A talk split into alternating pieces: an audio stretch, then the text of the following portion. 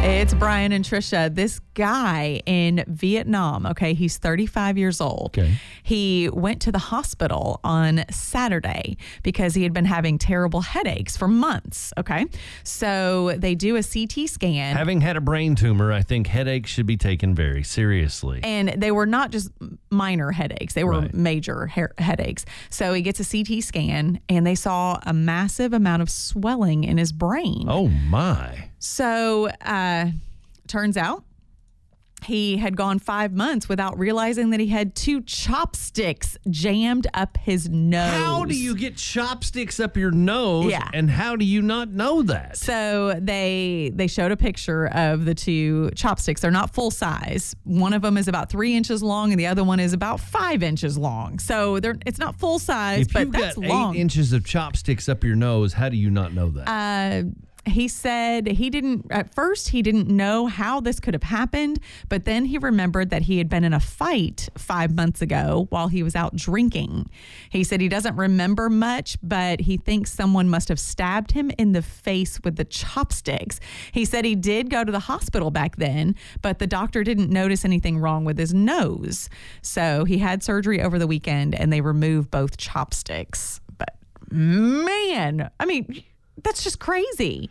Okay, I've been in fights, but I've never like adding insult to injury done something to someone. It's like, all right, he's down. Quick, give me a chopstick. Right. And I don't even know if, let me look at the picture. It may just be one chopstick. And what kind of weird ninja And move is that? They just broke it in half and put, like, shoved it up. Ah, that's awful. That is terrible. But I'm thankful it didn't cause any more damage than it did. I'm just How do you horrified. not realize that it's like, I guess because he had been in a fight and he had other issues, but man, I mean, up your nose? Ugh. Yeah. Yeah. So, um, when I was a kid, I was in Boy Scouts with this guy. and I'm not going to say his name, but he could put quarters up his nostrils, Hmm. not sideways. Well, sideways, up and down, yeah. not not flat. Uh, but he could put six quarters in his nostrils, What? three on each side. Why? I, I don't know. And how do you discover you can do this?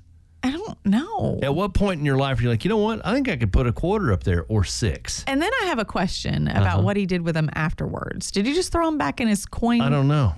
satchel? He whatever? also used to coin satchel. like, I don't want to call it a What coin. boy coin carries a- purse? I Well, mean, I mean- coin the coin holder. I don't know. I mean, did you did ever it- have one of those little rubber coin things? Yes. And you squeezed it and it opened like a mouth? Yes, and then okay. it kind of ziplocked shut on top. Well, it uh, it didn't have a a zipper or anything. It was just plastic, But it like was the at rubber the top, it kind of closed like a ziplock. It kind of would close shut. Yeah, on its own. Yeah. So I had one of those, and, And weren't they always like free from a pharmacy in town or a bank or something? I remember my most vivid memories of this. We were in Washington, D.C. Okay. And so I was, I don't know, 10. I don't remember how old we were when I visited Washington, D.C. And there were payphones and so, and even vending machines. And this was a different time then.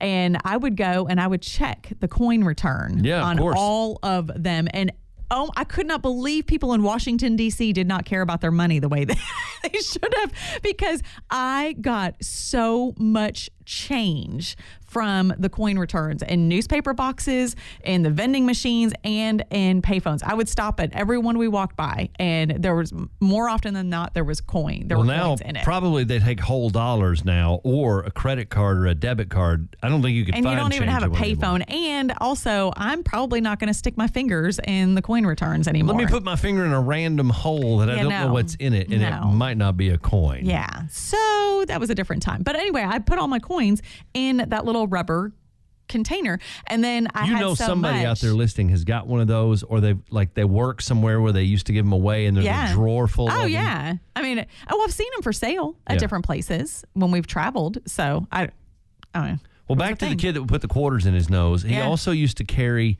do you remember score candy bars Yeah.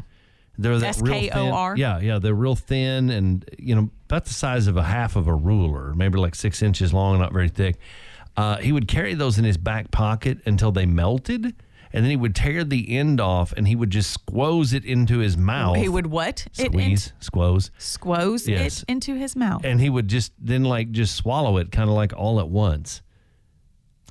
What I thought those were like a, a hard. They in the were, middle. but if you carry it in your back pocket long enough, like this kid did, so he carried quarters in his nose and score candy bars in his back pockets. yes. But when we were in Boy Scouts, he had the nicest backpack I've ever seen. It That was would one be of a those great with the- place to carry said quarters and said candy bars Well, rather he had than the kind with the his frame face on in his it. back pocket. You know, the frame on it that said distributed the weight evenly Yeah. on your back. Yeah, I think his parents had money because well, yeah, he carried it in his nose.